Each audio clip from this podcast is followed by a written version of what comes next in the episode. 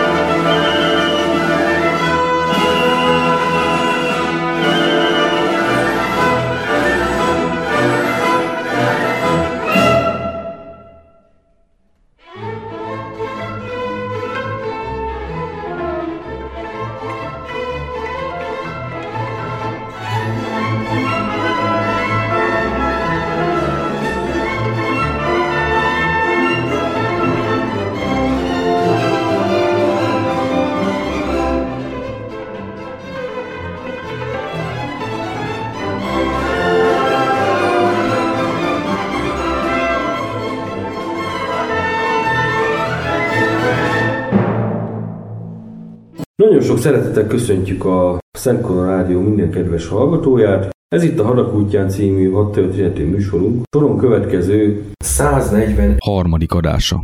Vendégem Nyitrai György, aki az első olyan vendég, aki a kezdetektől fogva saját bevallása szerint rendszeres hallgatója a műsornak. Igazából ő keresett föl engem azzal, hogy egy nagy megtiszteltetés lenne számára, hogy élőben is szerepelhessen a műsorban. Kérlek, mutatkozz be a hallgatóknak. Nagyon nagy szeretettel köszöntöm a hallgatókat, Nyitrai György vagyok, a Szállító Zászlóai című könyvnek a szerzője. Nagyon nagy megtiszteltetés nekem az, hogy itt lehetek, hiszen lelkes rajongója és követője vagyok a Harakútja című hadtörténeti műsornak. 1981-ben születtem Miskolcon, és utána Miskolchoz közeli Máiban nőttem fel. A az nem egy nagy bánya vidék az a rész, az a Mái. A tó miatt. Igen, a igen. bánya vagy. Igen, igen, volt régen, és Mái és Nyék között több ilyen volt. Hogy lettél katona? Hogy lettél egy fegyveres testület tagja? Nekem sajnos egy gyerekkori betegségem miatt erre úgymond nem volt lehetőségem. Sajnos vagy szerencsére, ezt már nem tudom most így hirtelen eldönteni, viszont én mindig nagy tisztelettel tekintettem azokra az emberekre, akiknek a hazavédelme, illetve bármilyen fegyveres szolgálat, a hivatás katonai pálya az nekem úgy jött, hogy leérettségiztem és letechnikusiztam a Miskolci Szentpál István vendéglátóipari szakközében. Nem vettek fel nyáron a történelmi politológia szakra a Miskolci Egyetemre, és megkaptam a sort katonai behívómat. És nekem a anyai nagypapám páncéltörő tüzértiszt volt a második világháborúban, és nálunk mindig tartotta magát az a mondás, hogy az nem ember, aki nem volt katona. Tehát én egy pillanatig sem gondolkoztam rajta, hogy nem fogok bevonulni. Akkor még 9 hónap volt a sorkatonai szolgálat, amit 2001. augusztusában kezdtem meg először Tapolcán, a Dunántúli kiképzőközpontban, és utána pedig átkerültem az anyaalkulatomhoz, a Magyar Honvédség 25. Klapkagyör gépesített lövészlandár tüzérosztályához, ahol egészen 2007 márciusáig szolgáltam, mint szerződéses katona. Itt most kisebb történelmi kitekintést kellene tegyünk, és ezzel rá is térnénk a könyved tulajdonképpeni témájára. Hogy került a látószögetbe az, hogy a hazai fegyveres testületben teljesített szolgálaton túlmenően te külföldi missziókban is részt vegyél. Ugye akkor, amikor én felszereltem szerződéses katonának, akkoriban ilyen 80 vagy 90 ezer forint volt a fizetés. És hogyha valaki pénzt akart keresni, akkor ugye be kell vállalni azt, hogy misszióba fog tevékenykedni. Milyen missziók voltak ekkor a 2000-es évek elején, Tehát ami ko- lehetőségként kínálkozott erre? Akkoriban nagy részt lehetett jelentkezni, Koszovóba, Makedóniába, és akkoriban kezdett beindulni Afganisztán. Volt néhány kisebb, és igazából tisztek és a főtisztek jelentkezhettek összekötőknek például Afrikába vagy bárhova, amit egy normális szerződés katona az megcélozhatott, az akkoriban Koszovó volt. Ezek milyen jellegű feladatok voltak? Koszovóban békefenntartó hadművelet volt, és Afganisztánban leginkább logisztikai és egészségügyi kontingensek mentek, ott is inkább békefenntartó tevékenységet folytattak a magyar katonák. 2003 márciusában, miután az Egyesült Államok másodszor is megtámadta Irakot, nyáron indult be az, hogy lehet jelentkezni az iraki misszióba. Nem sokat tudtunk róla akkoriban, egy normál, átlagos jelentkezési lapot kellett kitölteni, ráírták, hogy Irak, és várják a jelentkezőket. Milyen államközi szerződés, illetve szövetségi kötelezettség volt az, ami alapján ebben az új konfliktusban magyar katonák misszióban szerepet vállaltak? Hát leginkább a NATO tagsággal, amit 99-ben kötöttünk meg, azzal kapcsolatosan. Ugye minden tagállam eldönthette, hogy küldte katonákat, és a Magyarországgyűlés ez a 2003-as év nyarán teljesen egyhangulag döntött, nagyon nagy többséggel amellett, hogy magyar katonákat, ha még csak egy zászlóanyat is, ami 301 néhány főből áll, küldünk az iraki szerepvállalásra. Hangsúlyozom, hogy ez nem békefenntartó misszió volt, mint ahogy nagyon sokan úgy gondolják, hogy mi a békefenntartásra mentünk.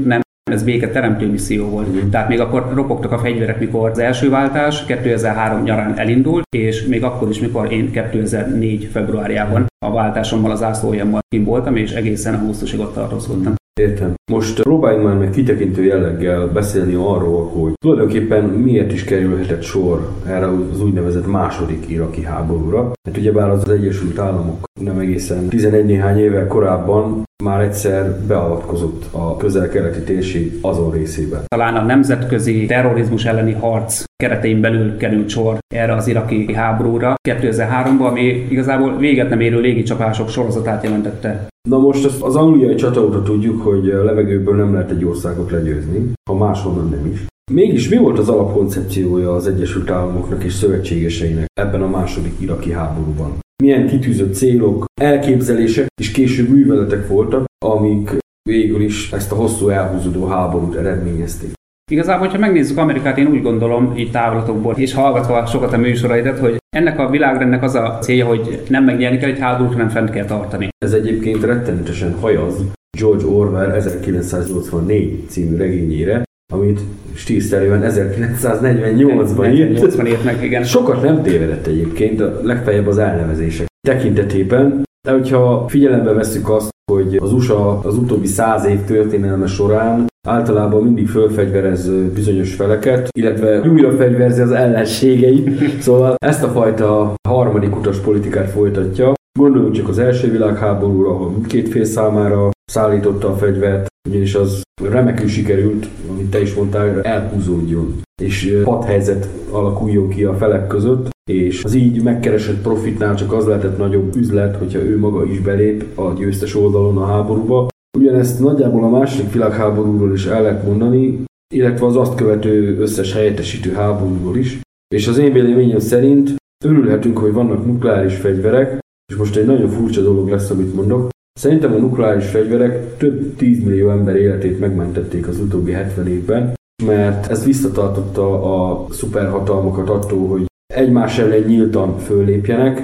Helyette viszont van a véget nem érő helyettesítő háború sorozata, amiben szerintem ez a két iraki háború is illeszkedik. Nógrádi fogalmazott úgy, hogy itt a második világháború befejezése óta egy békés nap nem volt a Földön. Szerintem ez a közel-keleti térségre hatványozottan igaz. Gondoljunk csak bele, hogy a közel-keletnek az a térsége, annak idején még amerikai érdekszféra volt, mind Saddam révén, mind Irán révén. Aztán Iránba jött egy forradalom, amely kicsit fölborította az addigi erőviszonyokat, de hát ott volt a Saddam a szomszédban, akit föl lehetett fegyverezni, és egy tíz éves elhúzódó háborút tudott produkálni Irán ellen, mely háború végén kivéreztek a felek, és az USA lecsapott úgymond Saddamra a gyengébbik félre, miután az adósságai törlesztése érdekében lerohant a Kuwaitot Saddam. De ez a fajta feszültség továbbra is fönnállt, fönnáll a mai napig, csak ma már egy egész más kontextus bontakozik ki. Szerintem ott elmondhatjuk, hogy nagyjából 40 éve nincs béke. Igen, abban a térségben nagyon régóta nincs béke. Ugye volt egy nagyon hosszú és elhúzódó háború ugye Iránnal, és utána Kuwait és az amerikai első invázió, és most a második. Tehát ott is az emberek, ahogy találkoztunk velük, és amit tapasztaltunk, vágynak a békére, és nem mindenki terrorista természetesen, de hát itt a kérdés, hogy terrorista vagy szabadságharcos. Általában mindig nézőpont kérdése. Igen, igen, és Amerika mindig tetszele a világrendőrség szerepében, a másik pedig az, hogy, mint ahogy felhoztad a történelmi példákat, egy nevető harmadikként. Tehát ő mindig úgy háborúzik, hogy az ő területére nem jutott még egyetlen bombas, Ö, és elmegy és más ami jutott, azt ő maga helyezte oda. Igen. Gondoljunk csak a szeptember 11-i eseményekre, amelyről egyre többen vélik úgy szakértők és kevésbé szakértők, hogy volt köze az alkaidának hozzá, de mindez nem sikerülhetett volna az amerikai fél asszisztálása nélkül. Igen, még arra ki kell térnünk, hogy ugye tömegpusztító fegyverek miatt. Igen, ez volt a kázus belli. Most nem akarok összeesküvés elméletekbe venni, de ez megint ugyanarra kaprafára készült. Gondoljunk csak a Lusitánia elsüllyesztésére. Igen. Pearl Harborba oda vontatott ócska hajókra, hogy ide lőjetek. Vagy Vietnám. Tokenable incidens, ott is arra lett az egész fogva, amiről ma már mindenki tudja, hogy meg sem történt. Vagy legalábbis nem úgy, hogy nem Moszkvában, hanem Leningrádban, nem ladákat, hanem moszkvicsokat, és nem osztogatnak, hanem fosztogatnak. De hogy ne komolytalankodjuk tovább ezt a dolgot, most próbáljuk meg a 2003-as, 2004-es év katonapolitikai oldalát megközelíteni az iraki háborún keresztül, de ahogy ti láttátok odakint. 2003 nyarára igazából Amerika győzelmet hirdetett ugye az iraki rendszer ellen, amit, amit úgy gondolok, hogy meg is, meg is valósított, viszont a helyzetet nem tudta stabilizálni. Tehát neki a légicsapások után be kellett vetni szárazföldi erőt, megszálló erőt, és ez, ez úgy nézett ki, hogy egészen a török határtól, a hegyvidéktől Bagdadig, ez volt az amerikai megszállási körzet, délen Bászra központtal volt a brit övezet, és középen létrejött egy több nemzetiségű hadosztály, ami lengyel, spanyol és ukrán dandárokat tartalmazott, mint egy 12 nemzet részvételével. Akkor elmondhatjuk, hogy abban az időben a nemzetközi közösség minden jelentősebb tagja valamilyen szerepet vállalt. Igen, részt vett benne, és az az érdekesebben, hogy például volt egy spanyol dandár is kint, a több nemzetiségű hadosztályon belül, és ők a 2004-es májusi madridi terrortámadás, az Otocsa pályaudvar ellen intézett terrortámadás után, a választások után újra választott spanyol kormány kifejezte a szándékát azért, hogy visszahívja és visszarendeli a spanyol katonákat Irakból, amit meg, ami meg is történt a nyár végére, kivonták a spanyol erőket. De amennyire én tudom, a londoni merényletnek is volt némi hatása a brit csapatok részvételére. Ha a teljes létszámban nem is, de erőteljes csökkentés. Visszavonták a 2005-ösről. Igen, igen, 2005-ös merényletről van, van szó. Vagyis az akkor mégiscsak volt némi visszacsatolás terrorizmus elleni háborúban, még hogyha nem is azok ellen háborúztuk, akik maguk, magát a terror cselekményeket elkövették, de azért mégiscsak volt egy olyan kicsit izzadságszagú, de étkézláb keret, amiben ez a nemzetközösség szerepet vállalt Irakban. Igen, bár igazából tudta mindenki, hogy mi is elég sokat beszéltünk róla, hogy nekünk nagyon nem sok keresni valónk van Irakba. Tehát ezt a Magyarországot ők nem veszélyeztették közvetlenül. Ez teljesen érthető. Ha jól értettem, akkor a nemzetközi közösség tagjai élükön az Egyesült Államokkal fölosztották megszállási területekre Igen, ez a Irakot a szárazföldi csapatok számára. Na most ez engem kísérletesen emlékeztet Németország háború utáni felosztására, ahol szintén a győztes hatalmak területi alapon osztoztak úgymond a vesztes ország megszállási feladatában, akkor lényegében itt Irakban is ez valósult meg. Igen, annyi vételével, hogy itt nem épültek határok és nem épültek falak. Ne gondoljuk nagyon élesen ezeket a megszállási övezeteket. Ez abba csúcsolódik ki, hogy ki milyen járó tevékenységet folytat, hol szállít, hol tevékenykedik, hogy tartja fent a rendet a saját körzetén belül. Mi is szállító zászlói voltunk, és mentünk, mi mozogtunk teljesen Kuwaittól egészen Bászáig, sőt Bagdadig is fel, mm. és bejártuk egész Irakot téltébe hosszában. Ez egy másfél éves misszió volt egyébként Irak, és nem tartott nagyon sokáig. Tehát összesen három váltás volt kint a keresztváltásokkal együtt, ez összesen lehetett ezer ember. Elmondanám, hogy a zászló úgy épült fel, hogy volt egy szállító század, volt egy szállítmány kísérő század.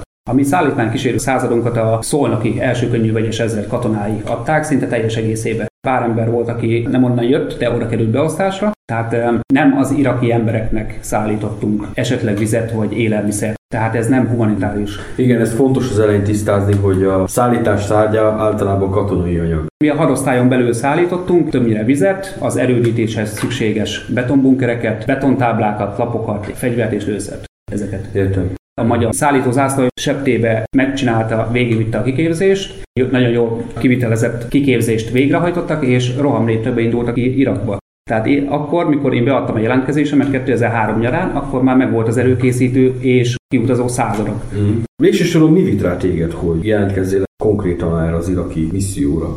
A hát- kalandvágy, a pénz, karrier lehetőség, katonai tapasztalatszerzés, hősiesség, férfiasság, ilyen dolgokra vagyok kíváncsi a közhiedenben ellentétben mi nem is tudtuk meg szinte csak az utolsó pillanatban, hogy mennyi pénzt kapunk ezért. Tehát engem nem feltétlenül a pénz motivált. Akkor a szerződésben, amit aláírtatok, pénzről egyáltalán Az teljesen az kiképzés közben, tehát 2003 augusztusában kezdtük el a felkészítést, és 2003 november környékén tudtuk meg, hogy mi lesz az az összeg, amit majd meg fogunk kapni. Tehát jócskán benne voltunk a kiképzésbe és a felkészítésbe, tehát nem ez motivált. 22 éves voltam, és ki akartam próbálni magam, hiszen nem minden nap jutott el az ember például a sivatagba, hogy láthatja Bagdadot, vagy esetleg a bászrai olajmezőket égni. Hát de ez turistaként is megteheti az ember. Hát oda elég veszélyes turistaként utaz. Most már igen, de mondjuk az iraki háború előtt. Igen, viszont én úgy gondolom, hogy a valaki itthon dolgozik Magyarországon, akkor szerintem inkább utazik Malagára, vagy esetleg Szicíliába, hát, mint, hogy gondolna. Ettől függetlenül tényleg olyan helyekre juthattam el a bajtársaimmal együtt, ami nem egy, egy átlagember nem mondhatja azt, hogy volt Bagdadbe a zöld zónában, nem mondhatja azt, hogy látta Bászrát, nem mondhatja azt, hogy volt, volt Kuwaitban, nem mondhatja azt, hogy volt Damaszkuszban, és tőlünk a bázisunktól 6 kilométerre volt Babilon, mm. tehát egy gyönyörű történelmi város, ami jelen pillanatban azt mondják, hogy 7000 éves múltra tekint vissza. Saddam nagyon sokat tett ezért, nagyon szép ásatások, feltárások és újjáépítések folytak. Az amerikaiak inkább befele temetik Babilont, mint hogy kifelásnák. De hát az iszlám állam most kiásra és eladja, ami eladható. Igen, és szétrombolja. Ami nem adható, az meg föl. Igen. Igen. Szóval... A múltat végképp eltörő. Igen. Most elmegyünk egy kis zeneszünetre, és nem sokára folytatjuk.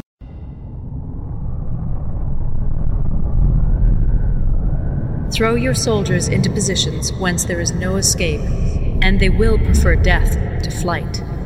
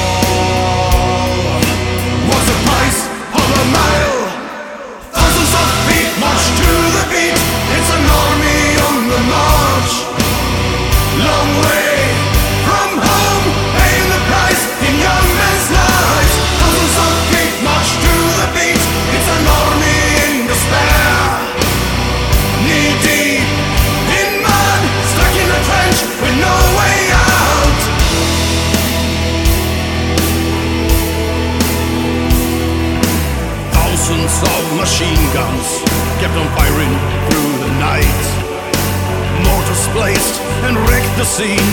Guns the fields there once were green. Still a deadlock at the front line, where the soldiers die in mud. Roads and houses since long gone. Still no glory has been won. Know that many men have suffered. Know that many men has died. Six months of ground has been won. Half a million men are gone. And as the men the general and the killing carried on. What was the purpose of it all? The price of a mile? Thousands of feet march to the beat.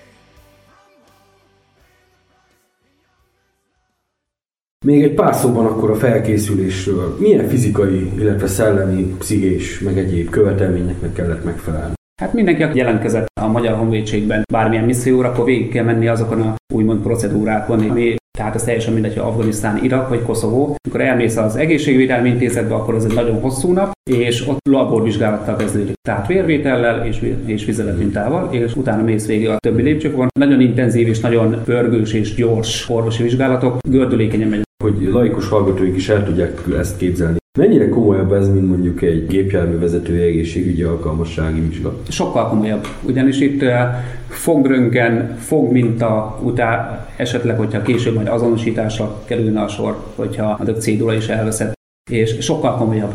Nem azt mondom, hogy űrhajós, de vadászpilóta felkészüléshez se hasonlítanám, egy kicsit enyhébb, viszont szigorú. Kíváncsiak mindenre, hogy van-e lyukas fogat, hallás, látásvizsgálat, hogy fel tudod emelni a kezed normálisan, ezek az orvosi dolgok, és utána jön a fizikai felmérő, amit nem rögtön az elején csinálnak meg, hanem akkor már, mikor jelentkeztél, és elkezdted a kiképzésést, felkészítést, tehát ez így találomra mondanak egy időpontot, és lehet választani, hogy futsz, vagy biciklizel. És a Magyar Honvédségben ugye évjáratonként változik azt, hogy mit kell teljesíteni egy szakaszvezetőnek, mit kell teljesíteni egy főhadnagynak, vagy esetleg egy századosnak. És hogyha ezek kritériumoknak megfelelsz, ugye, akkor ez szépen lassan gyűlik a személyi kartonodba, hogy igen, és megfelelt, és Akkor ennek így visszamenőleg is van egyfajta története, bármikor visszakereshetünk. igen, igen, ezek megvan, ezek dokumentálva vannak, és ezek megvannak. Értem. Most elmegyünk egy kis zeneszünetre, és nem sokára folytatjuk. Beszéljünk akkor a kiképzésről. Itt ketté választanám a dolgot.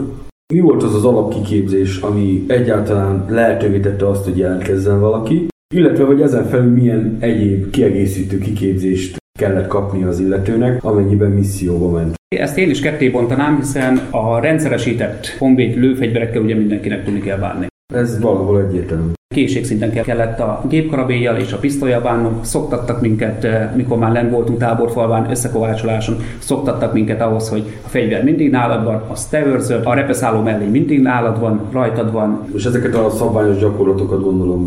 szállítmánykísérést nagyon szigorúan, nagyon komolyan őrjáratozást, ellenőrző átelésztőpont telepítését, őrséget, tehát ezek, ezeket a feladatokat csináltuk. És milyen egyéb kiegészítő kiképzésekre volt szükség? Ezt az alakulatotnál megcsináltuk, tehát hogyha valaki egyéni és speciális lőfegyver kapott, tehát itt gondolok a szállítmánykísérő századra, akkor itt rendszeresítve voltak a 40 mm-es gránátvetők, a géppuskák, a távcsöves puskák és a gepárd is. És a gépjárművekre, illetve harci járművek, hát hogyha nem is használtátok, de gondolom a képesítés meg kellett legyen rá. Igen, a gépjárműparkra annyival szeretnék kitérni, hogy a zászlóhely állományában 12 BTR 80A típusú páncélozott harcjármű szerepelt, és volt olyan időszak, emlékszem, mikor én szolgálatot teljesítettem két, hogy ebből csak három volt bevethető. És volt olyan is, hogy mikor ostromnapokat éltünk, Palócsa első és második ostrománál, akkor a táborban mozgásképessé kellett tenni az összes többit és kivontatni a tüzelőállásokba, és ott ugye a torony az fordul, a 30-as gépágyú az tud lőni, és mindenhol helyet foglaltak. Ez azért érdekes, mert a BTR-ek ugye lövészászlójaknál az, azok vannak rendszeresítve, hozzászoktunk. A többit viszont kint kaptuk meg az amerikai A helyszínen. Igen, a helyszínen. Ez picit, picit hasonlított a Donkanyarhoz, hogy nagyon sok mindent beígértek, mint az akkori Ügyvált. Igen, az amerikaiak és például a szállító zászlója az úgy kezdte meg a tevékenységét 2003-ban, hogy nem katonai terepszínű gépjárműveik voltak, hanem teljesen civil. Igen, és fehér és tökéletes célpontot nyújt a sivatagban. Tehát egy RPG-be bármikor rá tudtak lőni a Nissanjainkra, esetleg, hogyha úgy gondolták. Tehát a BTR-eket és a Mercedes Wolf típusú gépjárműket, azok, azokat mi vittük ki, hajóval jutottak el egyébként. Tehát az Antriáról jutottak el. Erről majd a, a kivonulásról majd részletesen beszélünk. Hírközlési kiképzésben részesültetek-e, ami itt fontos? Ez, ezek azok a katonák kapták meg, akik például a híradó szakaszban szolgáltak. Tehát ők különlegesen és, és tudták is kezelni a rádiókat és hírközlő berendezéseket. Alapszinten mi is részesültünk benne. Tehát ezt ugye tudni kell mindenkinek, hogy hogy rádiózol és mi a rádióforgalmazás szabályai. Egy R123-ast hogy kell bekapcsolni, és Volt-e szükség olyan jellegű tűzszerészeti tudásra, ami mondjuk egy akna hatástalanítása, vagy voltak külön tűzszerész? Erre, erre későbbiekben szeretnék kitérni, hiszen a szállító zászlóhely 2004 májusában kapott egy olyan feladatot, hogy a mentesített és úgymond már hatástalanított iraki légvédelem által hátrahagyott bombákat kell elszállítani a különböző repülőbázisokról, azokra a helyekre, ahol majd esetleg meg fogják semmisíteni. Tűzszerészek nem voltak köztünk viszont. Erre a későbbiekben majd visszatérnék. Rendben. Akkor most beszéljünk a kiutazásról, hogy végül is az az osztag, aminek te is tagja voltál, hányan utaztatok ki? Milyen felszereléssel és milyen útvonal? Mi úgy jutottunk ki, hogy ugye ez a honvédségben és, és minden katonai alapotál így működik, hogy van egy előkészítő csoport, ami viszi a technikát és felkészíti a fő utazó állományt. 2004. februárjában mi Taszáron szálltunk fel a repülőgépre, a szállítmánykísérő század tagjai már egy nappal korábban elmentek, és mi egy sima charterjáratos géppel jutottunk el Kuwait Citybe, Nem katonai repülőgépen. nem visszafele szabadságra, viszont a magyar légierő AN-26-osai szolgáltattak légihidat szólnak és Bagdad között. Direktben. Igen. Tehát szabadság az úgy működött, hogy különböző reptereken szálltunk fel, mikor mentünk, hat nap szabadságunk volt, és megadták, hogy melyik repülőtér biztonságos abban a pillanatban, és volt, aki Bagdadba ment, volt, aki Tajiba ment, vagy volt, aki Alkutba, és ott landolt a gép, mi felszálltunk, utaztunk Damaszkuszba, ott átnézték a gépet és feltankolták, akkor nekünk volt egy ilyen két óra szabadidőnk, hogy lehet esetleg vásárolni, ha valaki szeretne venni valamit, és Damaszkuszból repültünk Ankarába, Ankarában éjszakáztunk, és Ankarából mentünk Szolnokra. Tehát ez egy kétnapos utazás volt, oda is, vissza is. Értem. Milyen kép fogadott benneteket, amikor megérkeztetek úgymond a, a tethelyre? Hol volt a felállítási körlet? Tehát akármilyen jól csináltuk meg és hajtottuk végre a kiképzést, erre nem lehet felkészülni. Tehát táborfalván januárban te nem tudsz felkészülni arra, hogy mi fog majd téged fogadni egy hónappal később, február végén, Kuwaitban, mikor leszálltunk. Az így van, már csak az éghajlat miatt sem. Igen, és azt mondták nekünk az elején, hogy egy pár napot majd próbálunk majd akklimatizálódni a körülményekhez és a sivataghoz. Tehát ugye minden változik, és ez volt a terv. Tehát a legkevésbé sikerülnek úgy a dolgok, hogy a hadsereg eltervezi. Azon nyomban, amikor mi megérkeztünk este 11 órakor és leszálltunk helyi idő szerint Kuwaitban, azon nyomban kaptuk a parancsot, hogy bemegyünk a legközelebbi amerikai táborba, a Camp Virginiába, pakol, mindenki szedelőzködik, veszi fel a fegyvert, veszi fel a lőszert, és azon nyomban hajnal órakor menet. Gépjárművekkel Platón, Bagdad alá 90 km. Akkor már rögtön a sűrűjében. Igen, ez mint egy 800 km. Mi nem tudunk itt itthon így erre felkészülni. Igen.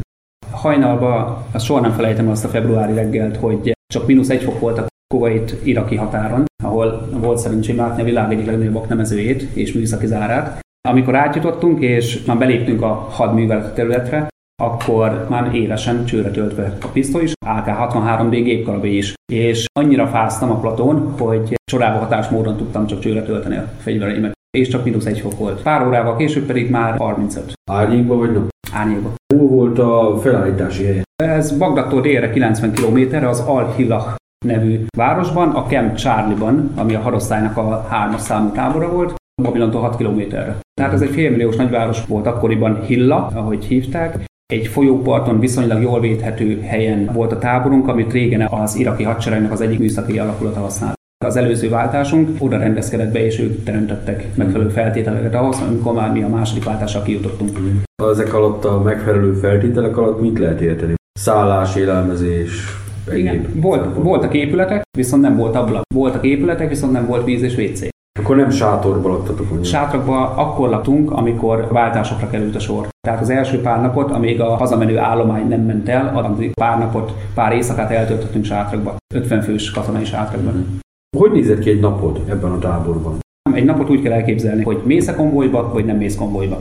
Kezdjük az elsővel, amikor mégy a konvojba. Mikor megyek a konvojba, akkor én azt már előző nap megtudom, hogy megyek a konvojba. Ez, ez világos. Ezt, ezt kihirdetik parancsnoki értekezleten, mikor minden szakasznak meg volt a eligazítása, és elmondják, hogy következő nap megyek Kalkutba, és hogy melyik gépen leszek. Elég sokat futott a szállítózászlói, tehát úton voltak a fiúk. Hogyha én nem is voltam mindig velük a konvojban, ha megérkezett a konvoj másnapi menetparancs, hogy hova fogunk menni, hova fogunk szállítani, és akkor a felszerelést átnéztük, felkeltünk, megreggeliztünk, és menetparancs és útiáldás kihirdetése általában 7 óra 30-kor volt. Élelmezést azt ki, ki biztosított? Élelmezés az amerikai fél biztosította, és nepáli, indiai és pakisztáni szakácsaink voltak, akik nagyon jól tudtak eh, krumplit sütni és hamburgert tálalni, és általában ezek. Akkor az amerikai konyha gyümölcseit Igen, egyébként azt kell mondani, változatos volt. Tehát, hogyha akartál, akkor jó és változatos menüt tudtál összeállítani ezekből. És meg volt szabva ez mondjuk exakt módon kalóriára is, vagy mindenki annyit evett, amennyi jól esett? Mindenképp belátása szerint sok magyar katonának mondták a szakások, hogy van chicken, please, és ők meg értették, hogy van, van. Hát nem látod, hogy itt van a tányéromon? És szedtek még. Tehát ilyenek voltak, igen. Akik úgy mondta, hogy kicsit ki voltak éhezve, most nem bántani akarok senkit, azok a románok voltak. Tehát ott a, ott a túrótorta az nagyon gyorsan elfogyott, a jégkrémeket azt kifosztották a hűtőből.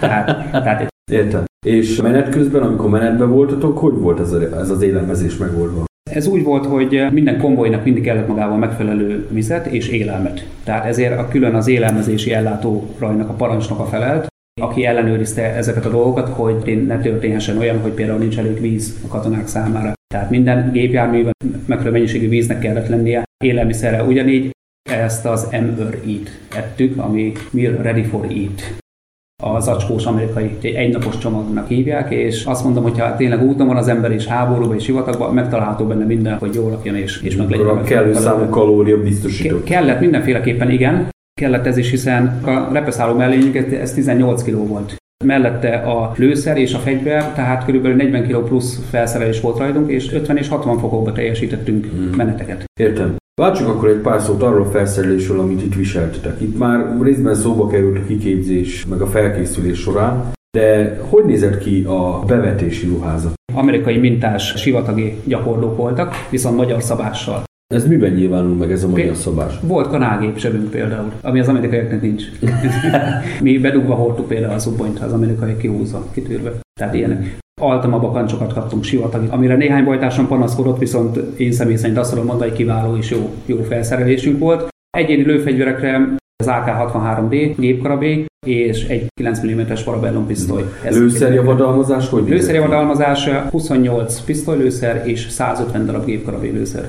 Ez volt. Gránátok? Gránátok a speciális, tehát a szállítmánykísérő századnál voltak rendszeresítve, amennyiben a helyzet megkívánta. Nagyon furcsa volt, mi voltunk a szállítózászlója, aki logisztikai feladatokat látott el Irakban és a hadosztályon belül, és nekünk volt a legnagyobb tűzerünk például a BTR-ek miatt. Uh-huh. Tehát Ez a járműnek a tűzerejéből fakad. Igen, igen, és mi voltunk a legütőképesebbek.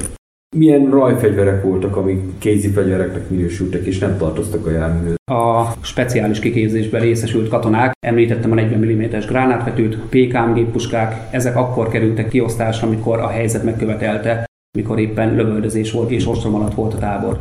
Páncélzat, itt a repeszálló mellényt már említettük. Igen. Ezt, ezt a repeszálló mellényt, ezt hogy kell elképzelni? Meg hát a repeszt, hogy kell elképzelni? Tehát ez egy olyan mellény, ami nem szúrásálló, és van benne két kevlárbetét. Mm. Ez, Akkor ez egy puha páncél lényegében. Igen, ez egy rugalmas páncél. Esélyt adhat, hogy repesz ellen megvéd, golyó ellen, az volt ráírva a kevlárbetétekre és a mellényre is, hogy golyó ellen már nem véd. Mm-hmm. Most a golyó alatt mondjuk a pisztolylőszereket, vagy a gépkarabélőszereket kell érteni? Pisztolyt inkább, ugyanis a gépkarabé ellen nem sok mindent tud megvédeni. Ja. És a sisak? A sisak az egy teljesen normális magyar honvédségben rendszeresített 55 vagy 68 mintájú sisak, amire álca, sivatagi álcahúzat van húzva, és ezt használtuk. Tehát ugye a sisak is inkább azért van, hogy ha harcjárműbe vagy, vagy gépjárműbe, akkor ugye ez lövedék ellen nem nagyon véd. Hát Tehát, főzni szoktak benne igen. a filmekben. Még a régi évben igen. Tehát, hogyha valaki rá tüzet nyit egy gépkarabéjjal, egy AK-47-essel 100 méterről, akkor a sisak az nem fogja megvédeni. Ami szigorúan betartottunk, és, és azt a rajparancsnokok és a szakasz és századparancsnokok is kihangsúlyoztak, hogy ne legyen sose bekötve a sisak. Mert ugyanis, hogyha esetleg úgy kapja, hogy a tetejét kapja, csak lefordítja a fejedről a lövedék. Viszont ha be is van kötve, akkor eltöri a állkapcsolat, mm. meg a nyelőcsövedet. Ami szintén nem egészséges Igen. ilyen helyzet. Beszéljünk egy adott éles helyzetről, amiben te is részt vettél. Én úgy gondolom, és szerintem a bajtársaim és a, és a volt kollégáim is egyetértenek vele, hogy Irak magában akkor maga volt az éles helyzet. Tehát ez teljesen mindegy, hogy táboron belül voltál, vagy konvojba voltál. Uh-huh. Akkor ez azt jelenti, hogy 0-24-ben életveszélyben voltál? Így van, és 0-24-ben ott volt a gépkarabé, és ott volt a, a repeszálló mellé. Táboron belül is na, rengetegszer, mikor olyan öltözeti kódot rendeltek el, akkor használtuk a, a sisakokat, és például zuhanyozni és amúgy repeszálló mellénybe kellett menni, azon kívül, hogy a gépkarabé az mindig a kezedbe kellett, hogy legyen. Uh-huh. Milyen éles helyzetek voltak? Falu Jaustrománál 2004 áprilisában amikor Muqtada al-Sadr úgy gondolta, hogy ő a iraki ellenállásnak a vezetőjének kikiáltja magát, akkor beszüntettek minden mozgást és konvojt a hadosztályon belül. Ezzel csak az volt a probléma, hogy az egyik konvojunk éppen úton volt, és fegyverropogás között ért, futottak be este a táborba. Az első amerikai páncélos hadosztályt visszafordították Kuwaitból, és jó pár napon keresztül, miben dobiztunk a táborban megerősítve minden őrség és olyan harckészültséget rendeltek el, hogy még a három darab gepárdot is ki kellett vinni a tetőkre. A bajtársak közelsége és szeretete a sokat számít, és sok mindenen átlendít. Mikor egész nap tűzharc volt kint a városban, és a éjszaka őrségben vagy fent a tetőn, érzed, hogy néznek, és egyetlen puskalövést nem hallani. Sehol, csak csend van. Mint hogyha te lennél a bárány, és kint figyelnek a farkasok. Tehát nem látod őket, de ők látnak téged. Ilyenkor nevettünk magunkon, ez volt a legjobb, és, és mindig egy picit órattuk egymást, tehát nem durván és nem sértően, Viszont, hogyha ez nem lett volna, nagyon sok embert jobban megviselt volna. Igen, a háborúnak azért vannak pszichés terhei, és belegondolunk abba, hogy több hónapon keresztül kvázi állandó veszélyben teljesíti a katona szolgálatát, úgy, hogy gyakorlatilag bármelyik pillanatban véget érhet úgymond földi pályafutása, az azért mégiscsak nyomot hagy az emberen. Igen, és az nagyon érdekes volt, hogy pénteken érkeztünk meg, és vasárnap én ilyen kultúr tevékenység keretein belül át tudtam menni Babilonba, és péntektől vasárnapig háromszor lőttek fél méterre a lábam mellé. Úgy, hogy ellenség a közelbe se volt. Nem ordőz tűz volt, hanem baráti tűz, és a bajtársaim nem tudták, hogy hogy lehet csőre tölteni és üríteni a Parabellum 9-es pisztolyt, és két bajtársam háromszor lőtt. Egyszer a töltő és ürítőhelyen, kétszer pedig a sátorban fél méter a lábam mellé. De ez véletlen volt, vagy szándékos? Véletlen, teljesen, teljesen véletlen. Azért a kis kiképzésnél erre oda szoktak figyelni. Igen, nem? tehát eh, én ezt betudom annak, hogy sokat utaztunk, és nagyon fáradtak voltunk. Tehát az, hogy, hogy februárban elrepülni Taszáról, ahol köd van és hideg, és megérkezni Kuwait Citybe úgy, hogy ott már 30 fok van este körülbelül, hát talán 25, és utána, utána platón a hadműveleti területen 800 kilométert végigülni, úgyhogy csak sivatagot látsz, és, és semmi más, és port, és égő olajtornyokat. War tausend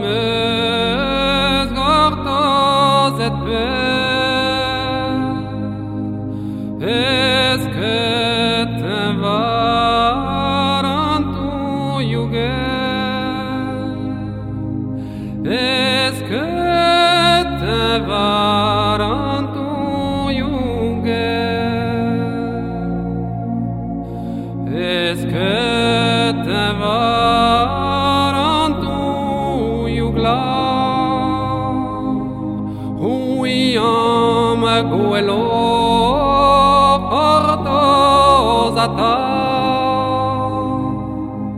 un idioma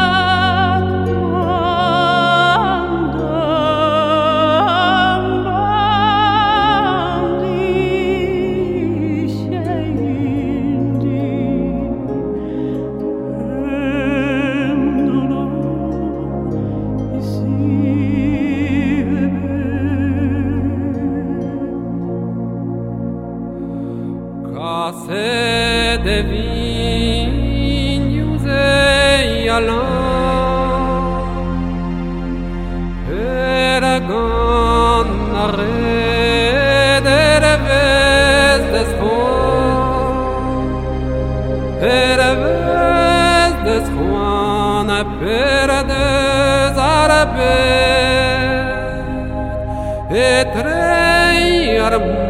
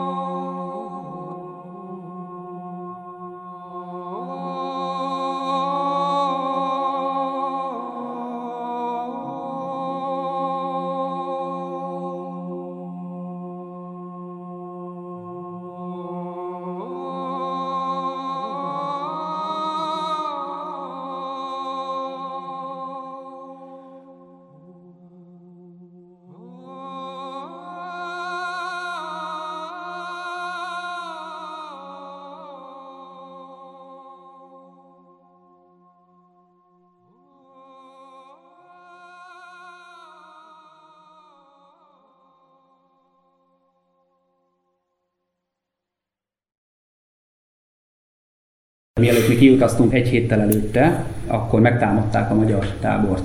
Egy személygépkocsi berobbantotta a betonvédművet, és egy teherautó pedig a mongol őrnek és az előző esti esőnek köszönhetően csak a kerítésnél tudta felrobbantani, mint egy 700 kg robbanóanyagot, ami, ami volt a platón és 15 méteres krátert hagyott maga után, és ekkor sebesült meg súlyosan két magyar katona a repeszettől és a szilánkoktól. Hogyha ez a, ez a töltetés, ez a, ez a teherautó eljut az étkezdébe, akkor sokkal több áldozat lett volna. Tehát a, a mongol őrszázad, akik kim voltak, kiváló munkát végeztek, és azt tudom mondani személyes tapasztalat alapján, hogy kiváló katonák egyébként. 2004 májusában ugye megéltük az ostromnapokat, persze természetesen ezek nem olyan ostromnapok voltak, mint Budapest 44-es ostroma, Viszont... Bár arról is tudnék mondani most olyan dolgokat, amik nem biztos, hogy tetszenének. Hatóinak, és de a legújabb kutatások fényében most már ezekről is tudunk. Akkor az zászló megkapott egy olyan feladatot, ami mi csak úgy hívtunk, hogy bombabuli. Tehát ez így is szerepel a könyvemben, ami bombaszállítás volt a Na most ezek milyen bombák, vagy milyen robbanó testek, hogy passzálják? ezek az iraki légierő által hátrahagyott a bázisaikon hátrahagyott és raktárban megtalált, ami nem a felkelők vagy a lázadók kezére került. Többnyire 500 kilós és 1 tonnás légitorpedók és bombák. Vagyis ezek ilyen buta bombák, amik igen, nem, igen, nem igen, lézervezérelt. Nem, nem, tehát, tehát ezeket hatástalanították, és mi a Nissan gépjárműveinkkel, tehát erre autóinkkal szállítottunk, némelyiken 6 és 8-at is. Uh-huh. De ezekből nem volt gyújtó, csak maga az egész töltet. Igen, viszont ha ezt egy aknabetűvel vagy RPG-vel eltalálják, akkor az ugyan berobbanhat. De gondolom nem vertétek nagy dobra, hogy ti mit visztek. Egy, egyébként, hogyha olyan helyeken lá- jártunk, akkor láthatták a platók. Tehát járdáron nem láttak rá, hogy mi van a platón. Viszont, hogyha valaki kinéz az ablakon egy Hindia nevű faluban, vagy Karbolában. És a háztetőről. Igen, a háztetőről ott az tökéletesen látja, hogy ha homokzsákok által alápakolt bombákat szállítunk. Több héten keresztül, majdnem egy hónapig folytattuk ezt a feladatokat úgy, hogy eh, minden katona folyamatosan jelentette a szakasz század parancsnokoknak és az ászlóai parancsnoknak is, hogy Nincs köztünk tűzszerész, tehát nekünk nem ez lenne a feladatunk igazából, hogy bombát szállítunk. Igen. Ez odáig jutott, hogy, hogy az akkori parancsnok ezt el is érte az ászló, a hadosztálynál, hogy a, hogy az ászló ne, ne szállítson több bombát, és azután, amikor a, a, a szlovák műszaki század átvette ezeknek a bombáknak a szállítását és ezt, ezt a feladatot, akkor utána pár nappal aknavető támadás érte a szlovák konvojt, és három bajtársunk sajnos életét vesztette. Megtanultuk azt a háborúban és a sivatagban, hogy nagyon sokat számít, hogy mennyi egy liter víz például, hogy van élelmiszer, van mit enni. Nagyon jók voltak azok, amikor esetleg otthonról csomagot kaptunk, és a Magyar Honvédség lehetővé tette számunkra, hogy Irakban magyar újságot olvashatunk például, vagy esetleg láthatunk egy magyar tévét. Helyi lakossággal milyen szinten voltatok kapcsolatban? Mi, mivel ti elsősorban szállítottatok, gondolom a főutak mentén lévő településeken. Legelőször egy pár szót váltsunk már az iraki útviszonyokról. Nem rossz, amit Magyarországon egyébként. Egyébként sokat elárul. Tehát a főút, főútvonalak, tehát erre gondolok, hogy azok teljesen járhatóak. Igen, burkoltak voltak, teljesen járhatóak voltak. Két nagyobb autópályának nevezném, amit az amerikaiak elneveztek Tampának és Jacksonnak. Ez délről északra fut végig és keresztezi egymást Irakon. Ezek teljesen járhatóak voltak. Tehát a Tampának volt egy olyan része, amit mi a porosnak hívtunk, és folyamatosan építették az utat. Tehát volt egy ilyen kezdetben egy 60-70 kilométeres földút, vagy homokos szakasz, de ez folyamatosan csökkent, ahogy mi haladtunk előre az időben. Tehát, hogyha és, azon kik, és kik építették? Amerikaiak, tehát ez már úgy, hogy az amerikai hadsereghez tartozó KBR cég, tehát ők csinálták meg az utat, ezt, hogy, hogy járható legyen. Akkor lényegében van számottevő infrastruktúra arra. Volt, igen. Vasúta? Vasúta nem nagyon találkoztunk. Láttuk, hogy van, de úgy, hogy vonatforgalom, vasútforgalom, az, azzal úgy nem, nem találkoztunk. Inkább autót használnak a, a helyi emberek. Tehát mondjuk olyan olcsó olaj mellett én is azzal járnék. De mondjuk a nagy tömegek szállítására mégiscsak a vasút a legalkalmasabb. Vasút és, és buszokat, amikkel találkoztunk. Helyi lakosság hogy viszonyult a nemzetközi közösség katonájához? Így hozzátok is. Igazából azt mondom, hogy hogyha akartak volna, akkor sokkal jobban tudtak volna bántani minket. Szerintem nem akartak, és, és attól függetlenül, hogy, hogy sok bajtársam aggályoskodott azon, hogy rajtunk is amerikai egyenruha van, és egy pici magyar pajzs a bal kezünkön, nem tudták megkülönböztetni igazából ezeket. Vágynak már a békére egyébként, hiszen nagyon régóta háborúznak, ugye, hát, mint ahogy említettük. Több generáció igen, ők már. És nem akarnak harcolni. Váltsuk egy pár szót úgymond az ellenfelekről. Mivel ti elsősorban egy olyan időszakban voltatok megszálló erő tagjaiként jelen, amikor már papíron nem lett volna szabad harcnak folynia, lévén, hogy a szervezet ellenállás idővel fel teljesen számolva. Gerilla harcot kell elképzelni, vagy milyen jellegű harcot vívott úgymond az ellenség ez idő alatt? Tehát ezt igazából úgy kell elképzelni, hogy onnantól, hogy, hogy kilépsz a körletből és még felmész a tetőre, hogy elmész őrség, vagy elmész konvojba, bárki lehet az, aki rád lő és elfut. Vagy éjszakánként a tábor körül megjelenő kis teherautók, platóiról indított aknavetők és sorozatvető tüze azt a harcmodort és azt a stílust képviselik, hogy így mondjam, hogy üs és fuss. Tehát igazi gerilla harc. És, és a legjobban, amire a kiképzőink felhívták a figyelmet, hogy a nőkre és a gyerekekre különösképpen oda kell figyelni. Mert ők azok, akiknél nem számíthatsz rá, és talán a legnagyobb kárt tudják okozni. Tehát egy gyerek, egy kisgyereknek oda lehet adni egy gránátot, hogy dobja az a Persze, nem és, meg. Igen, és, és egy gyerek megölött embert, öt katonát bármikor, hogyha figyelmetlen az ember. És ezekre mindig a felkészítésen is, és kint is különösen mindig felhívták a figyelmet, hogy nem, tartsd a távolságot, nem, nem jöhetsz oda. Ha megáll a konvoj, közelbiztosítás van, akkor nem engedheted, hogy 20 méternél közelebb. Ha kell, nyissa a tüzet, figyelmeztetőt, lőj a lába elé, nem, nem engedheted oda, és nem adhatsz neki vizet se, élelmet se, semmit. Nekünk a felkészítésen azt tanították, hogy ha valaki késsel támad rád, akkor te késsel védekezhetsz. Tehát az amerikaiak, hogyha rájuk lőttek egy pisztolya, akkor ők gránátvetővel válaszoltak. Akkor ennek a protokollnak ilyen szigorú szabályai. Nagyon, és azt a szállítózászlói be is tartotta, tehát addig, amíg azt kell mondani a lengyel bajtásainkról, ugyanis több ezer lengyel katona szolgált, hogy ők egy picit fegyelmezetlenebbek voltak. Akkor, mikor Giulietta az öltözeti kód, ami azt jelenti, hogy sisak és repeszálló mellény és csőre töltött gépkarabé, ők simán mászkáltak rövid nadrágba. Addig, amíg elmondták a magyar zászlóhajnak, a parancsnokok külön kijelentették, hogy ha valaki szolgálati pihenős, esetleg őrségbe volt, és reggelizni vagy ebédelni kell menni, mindenki csak egyenruhába mehet ebédelni. Tehát nincs olyan, hogy rövid nadrág és, és papucs, és úgy megyek be, nem. És azt mondom, hogy a fegyelem és a rend ez, ez megtette a hatását, hiszen a szállító zászló több százezer kilométer futott Irakban az másfél év alatt, és szerették is a magyar katonákat és a magyar, magyar zászlóért, hiszen megbízhatóak voltunk. Odaért mindig a szállítmány, ahol kellett. Mennyire voltak pontosak ebben a feladatkörben? Mennyire volt az jellemző, hogy mondjuk valamilyen oknál fogva késtetek az adott ez bármikor előfordulhatott, hogy késtünk, mert teszem azt, hogyha felrobbantják az utat, akkor mi nem tudunk menni. Ez világos. De mennyire volt ez elvárás, amennyiben semmiféle hátráltató tényező nem ért Ez benneteket? helyzettől függött, és ahogy már kitértem rá, hogy akkor, amikor a falu ostroma kirobbant, akkor a magyar zászló katonái már úton voltak a Divonyába, és létfontosságú volt, hogy odaérjünk, mert ugyanis üzemanyagot szállítottunk.